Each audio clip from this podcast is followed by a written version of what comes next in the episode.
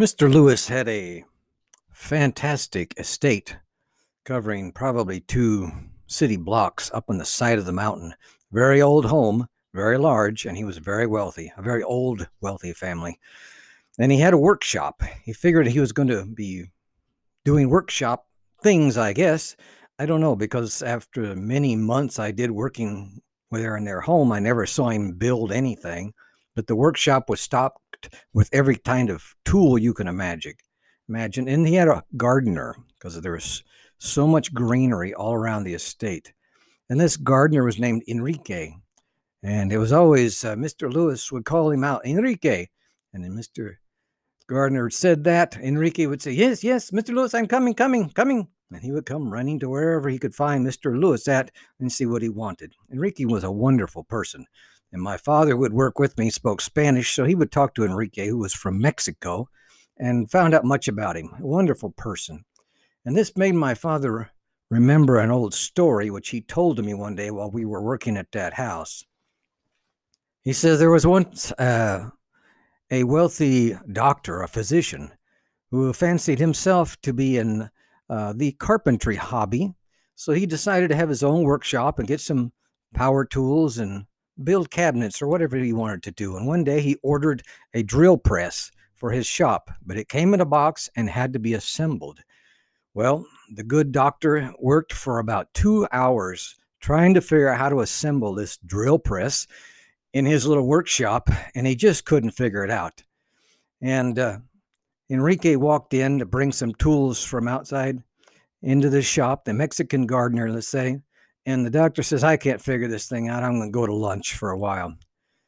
But when the doctor came back from his lunch about 30 minutes later, there was Enrique, the gardener, had totally assembled the drill press and it was ready to go. And the doctor stood there dazed, said, Enrique, how did you figure that thing out so fast?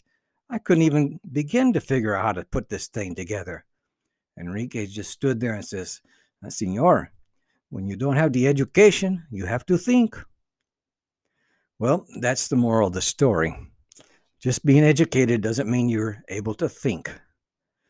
When I took uh, an IBM sales training course, which they were offering to small businesses at the time in San Diego, I went through all six weeks of their sales training and I did quite well. So they awarded me with a prize at the end of the course.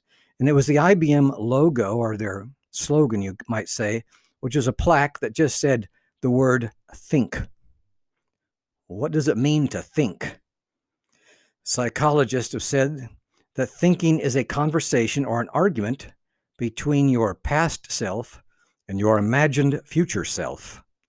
In other words, you're trying to make a decision for your future, either of some action to take or a revision of what you believe to be true based on your previous inputs and, and actions that have been taken. Your previous self with your imagined future self.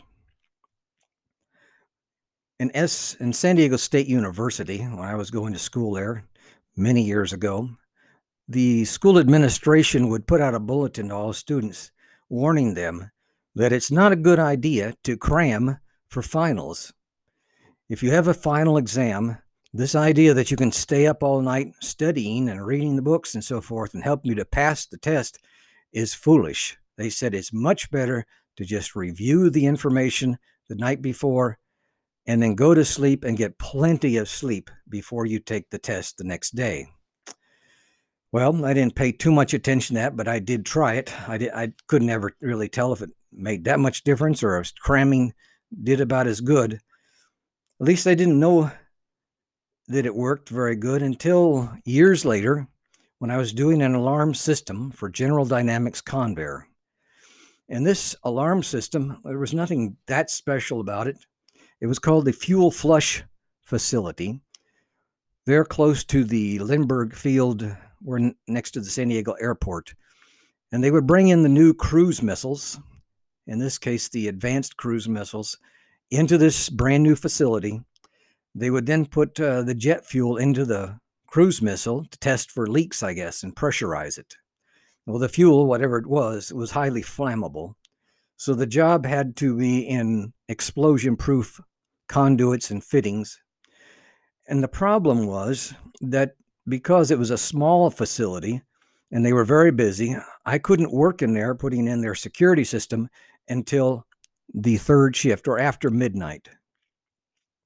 So every day I'd work during the daytime and then I would go home at about three or four if I could, try to get a little bit of sleep and then wake myself up at about 11, go and get my father who offered to come with me to work on this job. Our regular employees, they had to keep the regular hours so they could do jobs during the daytime that were already scheduled. So my father and I would get up, wake up, and go over there at midnight to this place and then start running wires and mounting detectors. It was about a two week job at this rate because we had to be done at about six o'clock in the morning. We had to leave for the first crews to come in and start working on their missiles again. And that was okay for about the first two or three nights. And after three nights, I became so tired and disoriented that when I would come into that place after midnight, I'd set up our tools, the ladders, and then I would just stand there.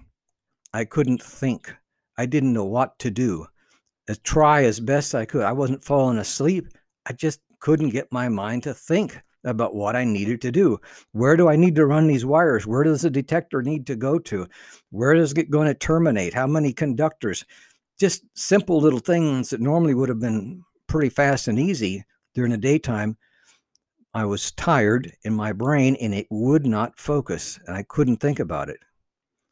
And of course, it didn't help that the security guard who was there to uh, watch over us to make sure we didn't uh, lift the tarp up over some missiles and take a peek, he would almost always sit in his chair and fall asleep and start snoring, which made me even tired. Well, this went on, and I forced myself night after night to slowly do a little here, do a little there, try to figure it out as best I can until eventually the job was done. It was the hardest job I've ever had to do.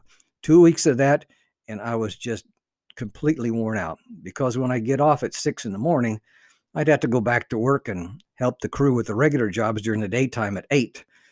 So it was just a, a mind numbing problem. And it was then that I figured out the truthfulness of that saying at uh, the college before that you're better off not cramming for finals, better to just review them that evening before and then get a full night's sleep. Do not try to stay up all night cramming your brain. You'll make it tired and then it will not be able to function and sleep right, and you won't be able to think right. Well, after doing this job at this uh, missile fuel flush facility, I had a graphic example of how true this was. When you don't give your mind enough rest, it cannot function. When the circadian rhythms are off, it's just not going to work right. So, exercise and sleep are essential to perform at your best. So, I would say just think about it. This is Stanley Diaz. Thank you for listening, and I'll talk to you soon.